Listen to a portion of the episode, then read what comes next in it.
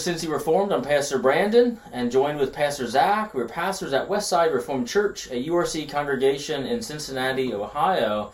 And today we wanted to talk about uh, fighting lust, the sin of lust. We, we've spoken about some of the big sins that plague us. We've spoken about fighting anger. We've spoken about fighting pride. And now, kind of rounding out like the big three, you know, if you think of in terms of sin, now fighting fighting lust. And how do we how do we think about about that lust? And um, you know, there's a few big pillars in in the Bible. You know, as the Bible describes uh, lust, I think the most basic thing to say about it is it is a sin, and it's something that we are bid to repent of, to flee from. Uh, a few biblical texts to kind of maybe orient us to the sin of lust. Uh, one would be Proverbs chapter 6, verses 23 to 25. For the commandment is a lamp and a teaching and a light, and the reproofs of discipline are the way of life, to, pres- to preserve you from the evil woman, from the smooth tongue of the adulteress. Do not lust after her beauty in your heart, and do not let her capture you with her eyelashes. So you know this this proverb as Solomon is writing to his son and uh, giving this this this great wisdom of fighting lust, acknowledging, hey, it's probably going to be there. There's going to be some temptation here. Don't pursue it. Uh, there's there's warning here, and if you continue and you're reading Proverbs five, six, and seven, uh, he's going to warn that it leads to death, and it leads to Sheol, and we don't want to go there. Matthew chapter five, verse twenty-eight. Jesus said, But I say to you that everyone who looks at a woman with lustful intent has already committed adultery with her in his heart. And so adultery is not merely like, well, I haven't actively cheated on my wife, so I must be totally innocent of the seventh commandment. Jesus is saying, no, you've broken the seventh commandment, even if it's been a even if it if it's been a adultery of, of, of the heart of looking with lustful intent, you're guilty of breaking the seventh commandment. Uh, one more, uh, even though there's there's plenty in Scripture, but one more from 1 Thessalonians chapter four, verses three through five. For this is the will of God, your sanctification, that you abstain from sexual immorality, that each one of you know how to control his own body in holiness and honor, not in the passions of lust like the Gentiles who do not know God. So here he's making that distinction of like the Gentiles are those people outside of Christ He's talking about the un, the the unsaved Gentiles who are just kind of led by passions, led by lust, doing whatever they whatever they want. You know, you go into these pagan lands back in the day. There's brothels just kind of everywhere. You can hop into a brothel, and there is cult prostitution and sexual morality everywhere, and people are led by just lust, almost like in an animalistic way. And he's saying, but we need to be sanctified, controlling our bodies, living for God.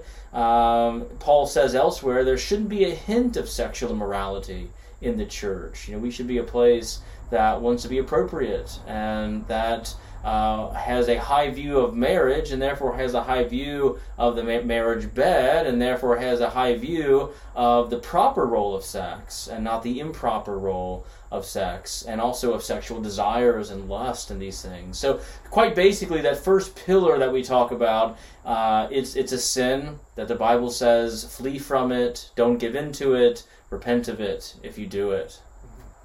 Yeah, I think that um, before we move on to the, the next pillar, one thing that I was struck by recently as I was reading the Proverbs is that, as Brandon was saying, the Proverbs are definitely addressing uh, adultery and lust and warning against that.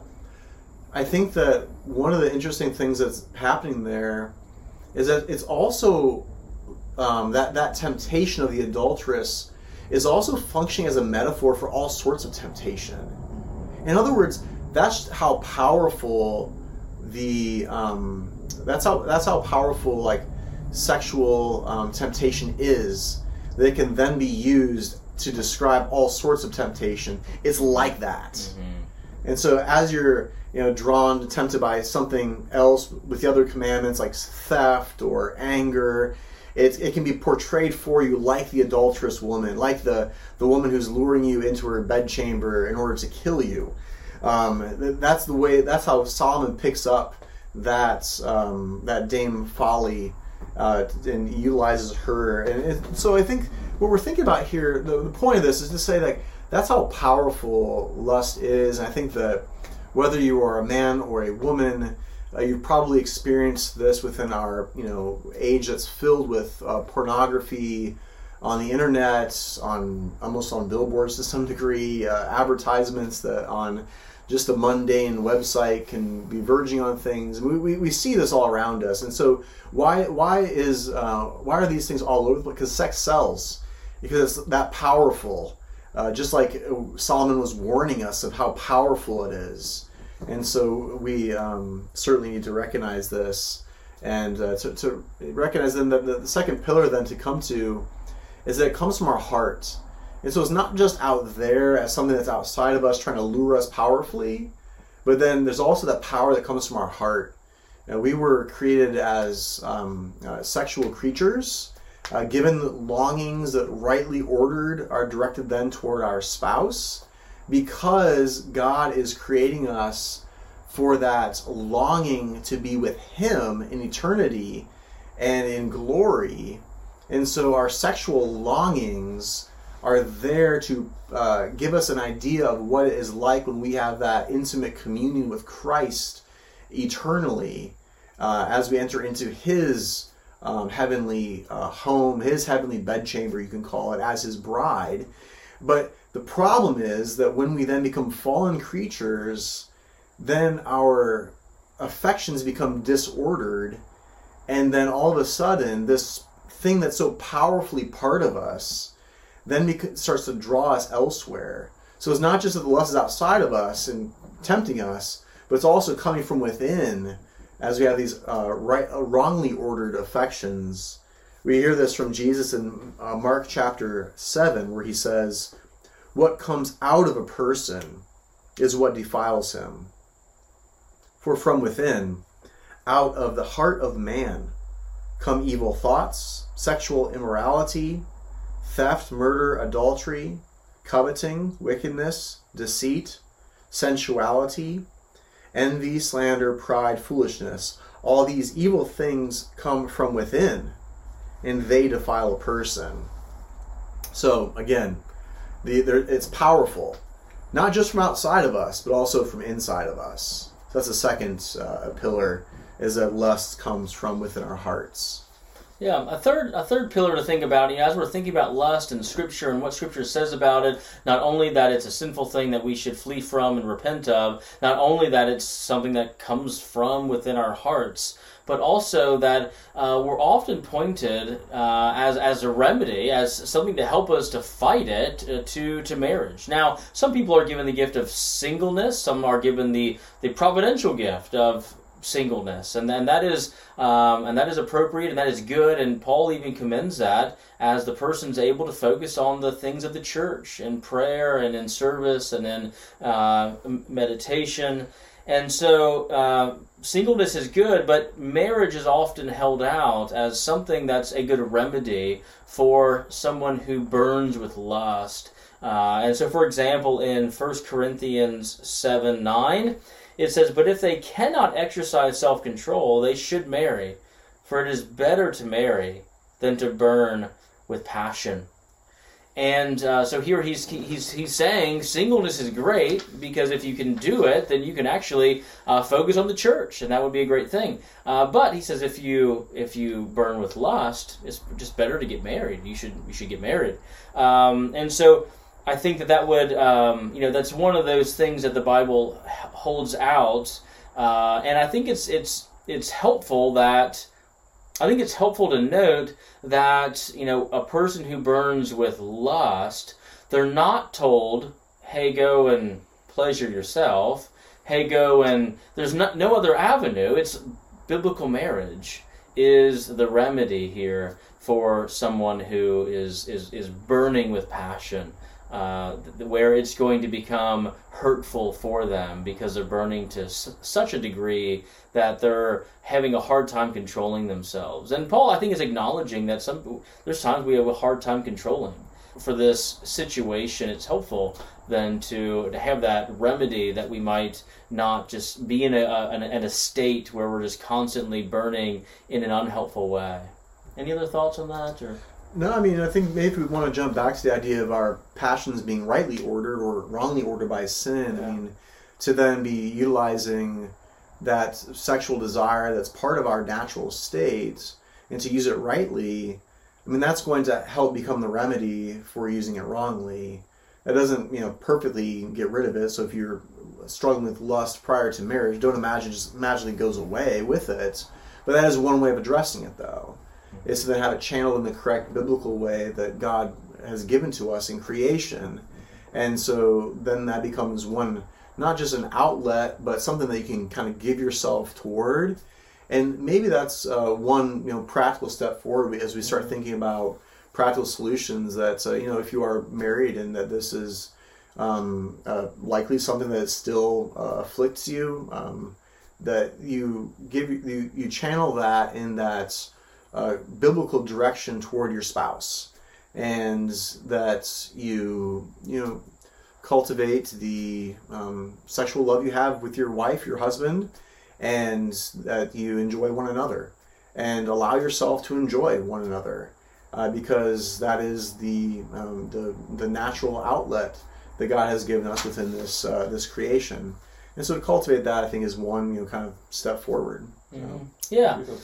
Yeah, I think that's helpful. Um, the Bible gives us things that we should avoid and things that we shouldn't do, and then those, are helpful, and we should uh, we should meditate on those and think about those. But it also holds out to us kind of the ideal, and, and we see, like for example, in the Song of Songs, uh, that's rightly ordered uh, passions for uh, someone you're going to marry, and then when you finally do get married to them, what that should look like and how awesome that is. And so I think it is helpful uh, a, way forward helpful not just to say well don't do this don't do this don't do this but to say well what is it for? What should it look like? How should i do it? Um, what does the bible say about it? How awesome is intimacy within marriage? And maybe i can channel that and give thanks to god for that great gift. And as you're enjoying um, intimacy with your spouse you're giving thanks and saying this is a gift from god that he's given to me and not that I should covet all these others outside of, of, of the marriage bed, but he's given my wife or my husband to me, and it is, uh, he or she is, is, is a gift. And we should, I think, um, yeah, see it in the positive light. But also, I think it is helpful, uh, you know, to to, to have those negatives of, of, of this is this is dangerous. This will lead to hell. This will lead to this will damage your soul. Um, I think it's helpful, for example, to memorize like Proverbs seven. Proverbs seven has you know talks about your soul being hacked, you know, like an ox. I don't know if you if you've ever seen um, an, an ox getting slaughtered in a third world country, but it's really gruesome. Like it's like machetes and not seen this. it's- I don't think I want to. it's gruesome, but it's interesting. Like that imagery then is used in Psalm seven. Like that's your soul getting hacked to death, like like that ox with machetes, and it's it's like this vivid imagery. It's like wow, that's that's really really intense. But you know, it, it's helpful too. You know, it's helpful to have that. And like wow, I, I want to avoid that. I don't want to go down to Sheol. I don't want my soul to be hacked. Um, I, I want what what what uh, what God has commended and, and, and the great ideals. And there's I think there's helpful practical ways that we can maybe um, help avoid lust. You know, for example, if uh, if, if you're just prone to lust as you uh, go throughout your day or see various things, you know, it's helpful to, to say things in your mind. Like if you see a, an attractive woman or an attractive guy, if you're a lady, um, you know, you're you're thinking that's a son or a daughter. You know, that's kind of like, kind of like the um, uh, the C.S. Lewis. You know, sons of Adam, daughters of Eve. You know, as you see someone, there there's a daughter of Eve, and it kind of puts things into context for you. You don't objectify the person but you're saying no that's that, that's a daughter of eve and we, we need to, to to protect her we want to we want to see her flourish as god would have her flourish not to be violated not to be discarded, not to be objectified, but she is a special daughter of Eve or a daughter, uh, uh, a, a sister in Christ if, if the person's a Christian. And we don't want to, to violate or, or demean a sister of Christ or a brother of Christ. We want to see them flourish in the way that God would have them flourish. And so there's like mental things that you can maybe do to, to kind of help ward, uh, kind of ward off of, of kind of going in a bad direction with your thoughts. Um, anything else that you can think of? Just practical ways that we could avoid lust. I mean, I think it's probably obvious, but still is worth saying that you know software on your computer is uh, is important and good, and that you know there people can do workarounds. I'm sure, but those are some steps that can be taken. And if you're a mm-hmm. parent and you have a Wi-Fi system, get that thing secured by somebody who knows how to do that, so your children are protected from that from young ages. Because a lot of people who are um, in bondage to that later in life were first exposed to that very early on. Mm-hmm. And as as parents or as people who might be have um, some kind of a, a Wi-Fi connection, just to be very responsible with that and to think about how can we protect those under our care and use our strength for the um, the well-being and the, the health and flourishing of, of others. So I think that that's uh, something um, as well to consider. Those kinds of you know the, the, source of a lot of this is coming from online um, uh, online uh, re- places. So I think that we need to be on top of that and recognize this is a huge um, pandemic within uh, the entire world, including the churches. And so we don't do anybody any favors by um, looking the other way, acting like it's not an issue, but really it is a severe um, issue that is uh, leading people astray and leading people, as you mentioned, Brandon, according to Proverbs, to have their soul hacked to bits and descend into Sheol. And so we don't uh, do anybody any favors by um, just winking at it or acting like it's not such an issue when it really is um, a great one. Yeah, and, and also I guess another practical thing, you know, as I reflect on uh, people that I've counseled in the past, you know, I, I, think one of the helpful things that people have realized is maybe. Uh, you know, small victories can become big ones. It's it's hard sometimes if you're if you're so captivated in this to, to, to think about well just stopping uh, forever uh, and it can be it can be a daunting task for some people who are really entangled by this sin, and but to, but to set smaller goals. Maybe this whole week you don't look at pornography, and and let's go a week without without doing this, and now now let's make it two weeks, and and having these milestones of really trying to get out because there's some people who have dug themselves in such a ditch with this with this uh, being on their computer or or whatever that it can be a struggle to kind of go back up that spiral staircase that you fell down.